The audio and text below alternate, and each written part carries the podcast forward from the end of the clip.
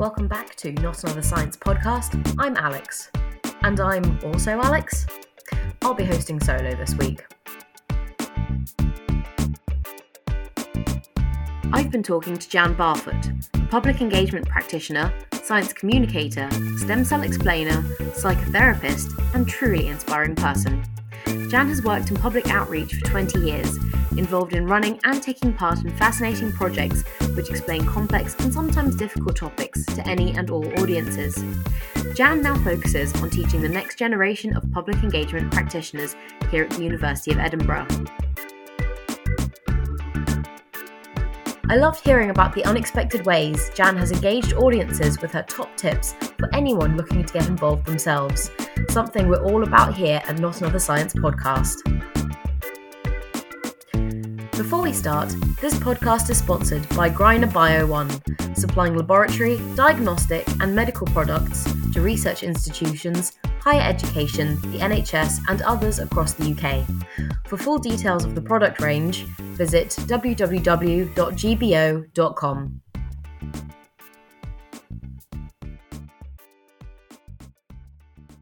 My name is Jan Barfoot. The title I use is doctor, and my pronouns are she and her. So currently, I work full time as a teaching fellow on the Masters for Science Communication and Public Engagement here at the University of Edinburgh. And so you work in science communication now, but what did you do before you got into SciComm? Way back a few decades, I hate to say, I um, did a PhD in cancer cell biology. So that was in the late 90s, early 2000s. And whilst I was doing that PhD, I spent time, I got involved with science communication initiatives. So I think the very first thing I did might have been in the Science Festival, running a workshop on DNA.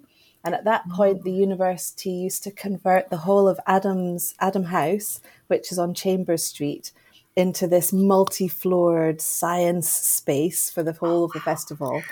And so I was in there doing doing a workshop on DNA, and I think we were extracting DNA from kiwi fruits. So that was my very first introduction to science communication. Now remind me of the question. what did you do before SciComm? oh yeah, a PhD. I did a PhD, and I loved actually. I loved biology, and I still love biology. I've never my love of science has never stopped, mm-hmm. and specifically of biology. Biomedical, I suppose I would say, is the the closer field that I'm in. Um, although I have a great fondness for moss and lichens and fungi, which is what happens when you don't when you're no longer doing research, you find other stuff to do in your in your life. But um, when I finished my PhD, my plan had been to get postdoc mm. to continue in the cancer research field.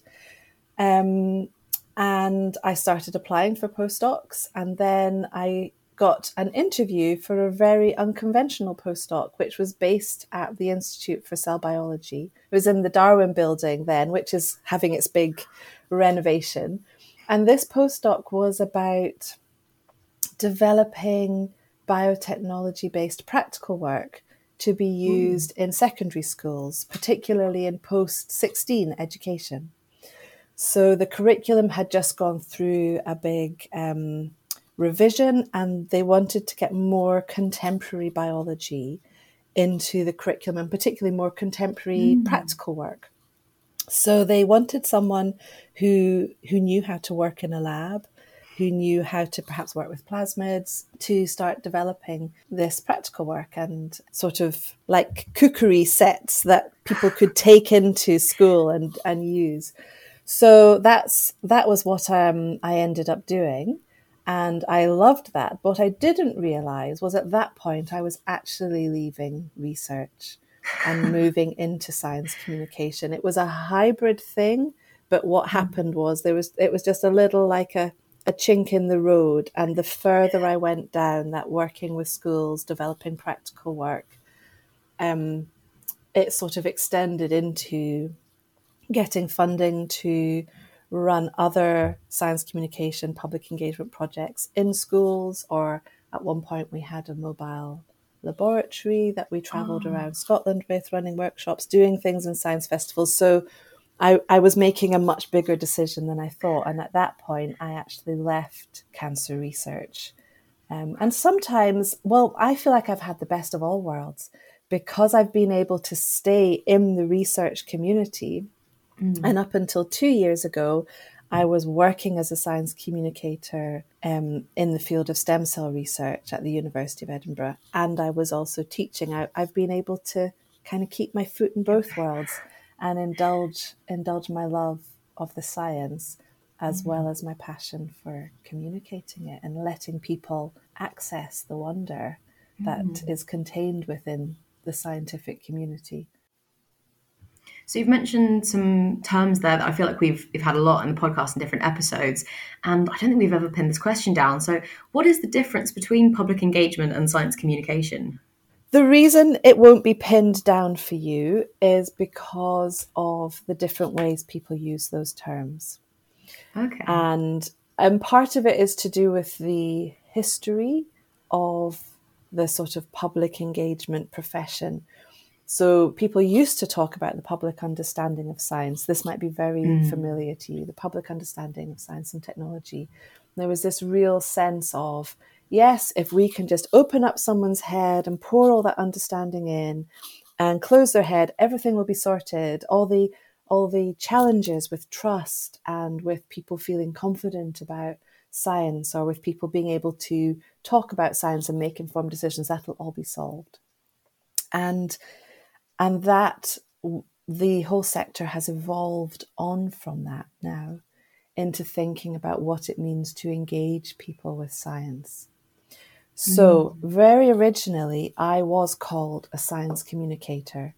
And the history of that term was my role was to take a bit of science, to contextualize it and deconstruct that bit of science and communicate it really clearly to someone in a way that they could um, they could take it on board and talk about it and all those kind of things but you can see the sort of slight whispers of your job is to understand and my job is to communicate.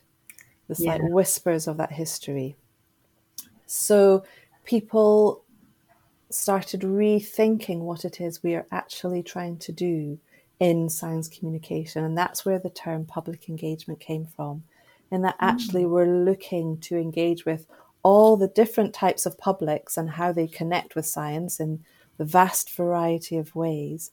And we're looking to engage them with what we do. And from my in my context it was always within uh, a university research sort of environment. So um, it was helping publics engage with the research that is happening at the University of Edinburgh in whatever way is meaningful for them and so this brings in this idea of a two way process that involves both talking and listening. Engagement isn't, engagement needs two people, right? Yeah. It has to make a difference whether there is someone in the room with me or not. Mm. If I could do what I do and it didn't matter whether there was a group of people sitting with me, then there's that's not engagement. That's just monologuing at people. So that's a little bit of the history of those two terms. Now, actually, I would say now, if somebody does good science communication, then they are good science communication involves engagement. It involves engaging with um, learning about who your audience or participants are and what is their cultural and social and economic backgrounds and how can you enter into their world and how does the science connect with the world, their worlds? What what is relevant about it? Why is there importance to that bit of science being in their worlds? And what might we have to learn from those publics? So good science communication i think involves all that now. And okay. likewise good public engagement involves good communication of the science. Yeah. You see what I mean? So mm-hmm. these two terms are are are troubling, they're problematic, they're challenging, and they don't sit easily in two neat little boxes anymore. But the reason I would call myself a public engagement practitioner is because um, is because of what I'm centering in what I do. So if I only called myself a science communicator, I think I would be centering the science in what I do. But as a public engagement practitioner, I'm centering engagement and I'm centering the publics who I want to um, participate in the mm. actions that I'm doing. So that's why I prefer using that term to describe myself. Okay, that's really interesting. Love that. Um, so you mentioned there that a lot of the work you've done has been public engagement for the university. What are the other situations where people use public engagement to communicate science?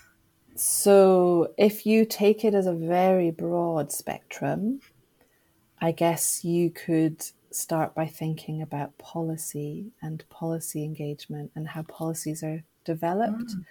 and the role of publics in being part of the intelligences or being, you know, the realities. There's evidence, but there's also people's experiences mm. as in a particular policy area that sort of impacts that whole sector. So that's, you know, I think policy is an area where public engagement happens. Certainly, universities, research institutes, I think quite a lot of um, special interest charities have a real focus on public engagement, particularly if something like um, Bloodwise with a focus on blood cancers mm. or Cancer Research UK. They're actually, those are two different, well, are they two different types of charities? You know, these are charities who might have a funding stream, but they also have an engagement stream and they also want to help people engage with the research that they're mm. doing. I think in the clinical world, there's public engagement happening as well. It might be called, um, um, I wonder if I'm going to remember what PPI stands for. I want to say um, patient involvement or public and patient involvement with oh. clinical research that's happening. And um, I guess for me, people who are affected by conditions are a very specific and important mm. uh, participant in public engagement because they have lived experience of what it's like living with that condition. So the scientific community are coming coming at the everyone is working towards trying to solve the same problem but coming to from different directions. So I could go on, and I think there's a place just to be said for what is self led public engagement, where someone who just has interests and they take themselves to a science center or they take themselves to a science festival and they're leading their own engagement. It might be thought of as general, and sort of general interest, but I think that's important to mention as well. It's like this huge spectrum of where public engagement happens, and it happens obviously as well with the scientific community. Um, I'm hoping I've not. I think industry as well. You know, industry. There's a very challenging relationship, particularly in mm. biomedicine, between industries and the public. But they're part of the mix as well. You know, since COVID times, people have been, you know, talk about AstraZeneca and Moderna and Pfizer. These industries are just part of our lexicon now, mm. these pharmaceuticals. Whereas before that, people might not have been aware of these these companies. Um, yeah. So. What is your work in a nutshell? So broadly, my days would involve a lot of reaching out to people, phoning people, going through to the coffee room, and going, oh, there's so and so. I wonder if they'd review a bit of writing on stem cells and cord blood. Mm. Or, oh, I've got an event coming up at the Science Festival. I wonder if this person will agree to give a little 15 minute talk about their research. um, so there was quite a lot of that, quite a lot of um, brokering relationships and mm. forming relationships, building relationships with people. There's a lot of, for me, I think there's a lot of thinking about what you're doing and actually just taking the time to properly think about what you're doing and why you're doing it and the outcomes you want to achieve and who are the best people to draw alongside to do it in a creative and imaginative and engaging way. And then sometimes you would be doing a bit of science writing. Sometimes you're planning an event and you're thinking about the catering and you're thinking about accessibility and where people are going to park. Other times you're contacting a designer because you're developing a particular resource and you have to think mm-hmm. about how that's going to be designed. Other times you might be working with a software developer. If you know, on um, I made I remember making some some digital games, and so I was working with oh, wow. a software developer. So it's really it's really really diverse, which I love. Yeah. And then occasionally you're finding yourself standing in a shopping center or um, in, you know, saying, can I can I show you something about stem cells using these sweeties? And and then you do that. But truly engaging. She's been involved in so many awesome projects. I can't wait to see what the future holds. This podcast is brought to you by the Edinburgh University Science Media. In each episode, we explore fascinating themes and ideas, talk to awesome researchers about their work, and find out about the science being done by our very own staff and students here at the university and beyond. If you have any feedback for us, or if you'd like to get in touch with a question or suggestion, you can reach us on our Facebook page, Edinburgh University Science Media, or at our Twitter, at EUSci. That's at EUSCI. You can drop us an email at eusci.podcast at gmail.com. You can also find the show notes and the latest episode of the magazine at eusci.org.uk. This episode was hosted by me, Alex Bailey. The podcast logo was designed by EUSci Chief Editor Apple Chu, and the awesome podcast art was designed by Heather Jones, our social media and marketing genius. The intro music is an edited version of Funkorama by Kevin MacLeod, and the outro music is an edited version of Footballs in Space by Professor Colin Campbell.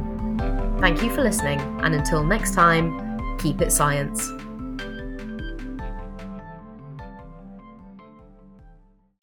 So it's really, really diverse. You need to be a good administrator, but a good people person and have a mm. sort of pro- proactiveness. No one really tells you how to do the job. You just have to do the job and, and connect in with people.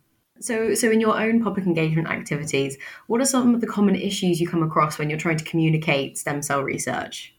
So there's there's a lot of meaty issues within the realm of stem cell research or perhaps regenerative medicine more broadly as a term.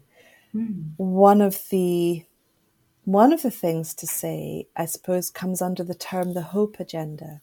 So, stem cell research, regenerative medicine, um, for whatever reason, there is a lot of hope associated with the research. People yeah. have very high expectations.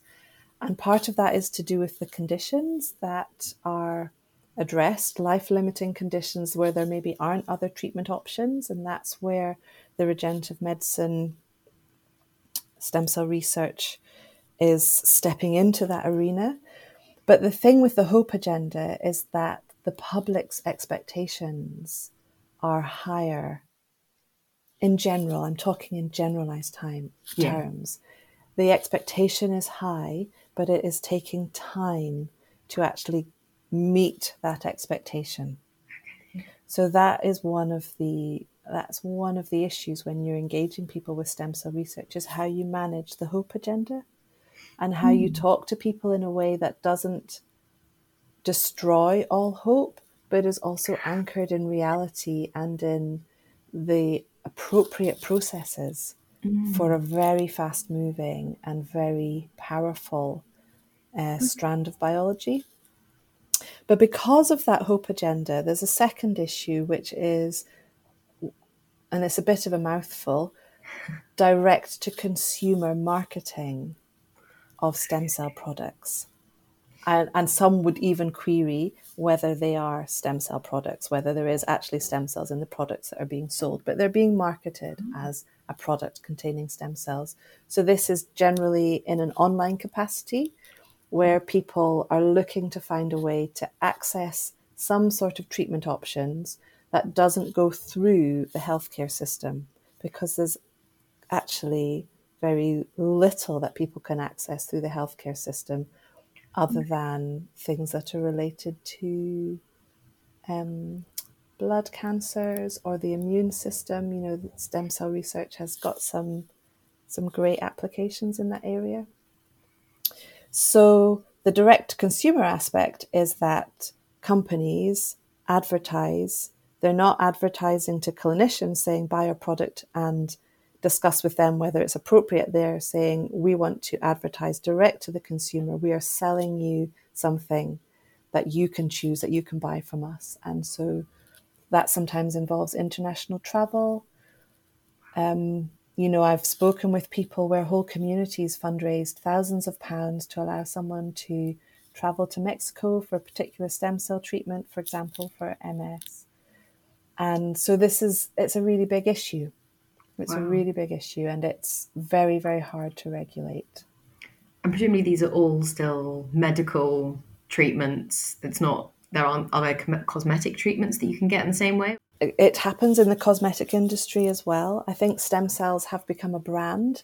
If you notice, you'll see it around, you know, on on face creams and things. The this mm. contains plant stem cells, or the you know, stem cells has become a brand for healing and youth and mm. regeneration, and so it's sort of playing on that. So it certainly, I would say, sports injuries, um, mm. cosmetic. Some, you know, companies might be saying, "Here, store your store the cord blood from your babies." That's, you know, there is actually yeah. treatment routes for that. Although again, it's problematic. The some of the discussions between private and public cord blood banks, and then there is the you know this the life limiting conditions where people are being offered a treatment and it's very, very muddy and murky, actually, that whole arena, because nobody wants to take anyone's last chance away from them. And I guess that empathy always needs to be understood. But on the other hand, there are harms in trying something. You know, people might say, oh, it's going into clinical trials. Well, because something's going into clinical trials, it doesn't actually mean that it is, it, it might be just to check that it's safe It doesn't mean yeah. there's any efficacy or that it's going to work. And there are mm. harms that are there. So there's a sense of, well, it's not hurting anyone if I'm willing to risk myself and it's my money, I'm willing to risk it. But there are harms between the, the, the direct to consumer sector really being built up. So those are two massive areas. Mm. Um, and there's another area which is quite meaty and scientific, which is about a type of stem cell. So you you might people might have heard of, you know, tissue specific stem cells. Might also have heard of embryonic stem cells. There's another type of stem cell that emerged, which is called an induced pluripotent stem cell. And this is where you take like a cell from your skin and you revert it back to ah. behaving, ah. having the options a bit more like an embryonic stem cell. So that's big area of research. But there's a fourth type that people talk about, and the terminology of it is very challenging. Originally, people called them mesenchymal stem cells. Then people called them mesenchymal stromal cells, and they're cells that can be extracted from bone marrow, from fat tissue, and from cord blood. And the, the tricky thing is, is that there's a lot of discussion as to whether these cells are even stem cells. They are a cell type that people work with. So some people now prefer them to be called adipose derived stromal cells rather than saying, are these stem cells? Do they meet the definition of what a stem cell is? Okay. But the thing is, the thing to tell you this is, without getting too boring, is that there is a business model here. You can take some of my fat, you can extract cells, and my own cells will help do something else that I need mm. in my hmm. body. So that type of cell works really well into a business model, but the functionality of them and the safety of them is a great under a great deal of discussion within the stem cell research community. And when you have scientists battling things out, it makes it very, very different, difficult for the publics because who do they mm. believe? it feels like they both relate back really closely to the the first point you raised about the uh, managing people's expectations with the efficacy and them being told something might work. So, what what kind of conditions could this fourth uh, the fourth type of cells being used for? It can be any condition. So people, they might say we're, we're, you know, diabetes, heart disease, Alzheimer's, dementia, brain injury, spinal injury, developmental disorders. So it's sort of like mm-hmm. what it's very miracle curish. Um, but a massive section of the regenerative medicine research community is still working on these type of cells. So it's mm-hmm. very meaty, very complex. And I myself I'm not the expert mm-hmm. on them. I just know some of the discussions that you have mm-hmm. in the public sphere and how hard it is for publics when the scientific community are still wrangling it out. So, what is it like trying to communicate with these different audiences? Do you have a, a favorite audience to try and communicate or discuss with? Are there some that are more difficult than others? I think I would say that I look for relevant audiences and I don't try and create fights. Mm. So hmm. I know that as a public engagement practitioner, I could get one type of scientist in the room, another type of scientist in the room, and um, someone someone from the patient community or the people affected by a condition community who might want to argue for less regulation and someone from a company and I could just create a complete bedlam, com- uh, uh, you know, a complete rammy. Same thing happens if you're if you're going to do something about embryonic stem cell research. Mm-hmm. You you're almost working backwards to creating a mutual understanding and uh, setting up sort of bridges of dialogue between people. Mm. So I, I always think about who is relevant and who is interested here and why are they interested who who has a stake why why would we get them in the room and what's in it for them yeah. and what's in it for each other for us. And there's this sort of balance these questions that you have to ask yourself. And are there any tools that you use which are really useful to engage any audience? That is such a great question. And i had to think quite hard about this. And the tool, if I had to pick one tool that I wanted to promote to any science communicator, public engagement practitioner, researcher who's getting involved in science communication and public engagement, the tool I would pick would be listening. Mm. Learning to listen, really listen to be less concerned with what you want to say and to be more concerned about what you can hear from other people, to inquire of them, to ask them questions first, rather than to launch into your monologue. And do you think it's harder or easier to make scientists take part in uh, public engagement that's outside their area? Yeah, there's a spectrum. So there's people who love it, who they just find any opportunity and they're like, "Hey, I want to do something." And you're like, "Great, let's let's this there's this there's this there's this come along." and I love that. And then there's the people who are actually amazing at public engagement and science communication, but they're quite nervous of of the mm. experience and they might feel a bit concerned about not being able to answer certain questions or a lot of people think, oh, I don't know enough. I only know about my own little area of science. I don't know enough. And forget that they, even the, the sort of representation that they provide as someone going out, you know, maybe they've got English as a second language. I think that's a great, a great message to be giving to the public. You know, science is a global community. It's, it's, it's not a small thing. So there's all these other outcomes so there's people who are who love it and look for it and feel confident about it. There's those who are great at it but just need the encouragement and need the scaffolding of the support of a public engagement practitioner and who can develop their skills. And often I say to people, don't just do this once. You'll learn so much doing it once. Do it two or three times and then see how you feel about it. Because mm. then actually by two or three times, most people have got the bug and realize how motivational it is for them and how how um, enlivening and stimulating the experience is. What are the coolest public engagement events that you've heard of? Oh, I'm going to tell you about one of the favorite things I did. And it, this wasn't my idea, so I'm not going to claim this was my idea. but I ended up facilitating this project for a year. And in this project, we went to music festivals and sporting festivals mm. and other community festivals.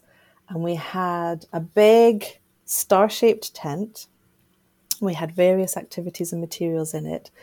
But the researchers and I, we sat outside the tent and we painted faces. We pa- we had stem cells, different cells from the blood differentiation hierarchy, and we we painted stem cells on people's faces and their arms. And as we painted them, we asked them if they knew anything about stem cell research and if they were interested and what questions they might have.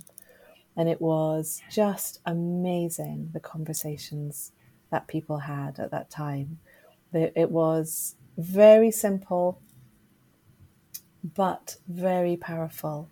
Mm. And particularly in terms of engaging with um, the sort of 16 to 24 year old age group yeah. And some people would say, oh, stem cells, is that something to do with plants? And you just realize, oh, really? yeah, that you were getting the opportunity to have the first conversation to frame that bit of science for someone, which is a huge privilege. Mm. Um, rather than it being framed, for example, by the media or by by another another actor in the area.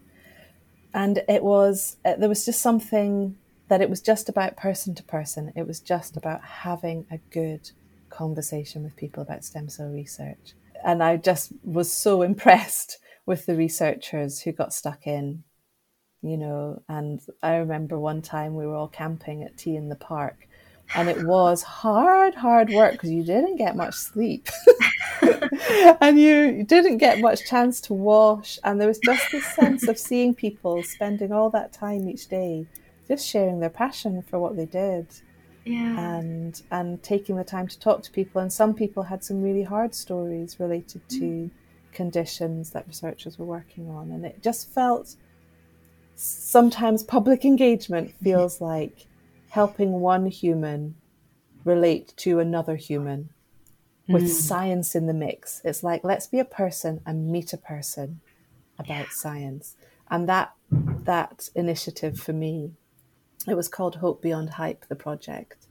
Oh. Um, that initiative really epitomized that for me, a human meeting another human. Mm. So there was like there was more, you know, I, I remember a time setting up uh, like a science cafe in in Stockholm in the Karolinska Institute or oh. running running demonstration sessions for huge audiences like that stuff is really great and really exciting and it's amazing when you get this opportunity to do something really special mm. but actually when it comes down to it what i love is yeah just sitting painting a red blood cell on someone's arm and talking about stem cell research that is awesome i'm gonna i'm gonna be telling so many people that story as well so that yeah. i'm very engaged with this yeah, it was really cool.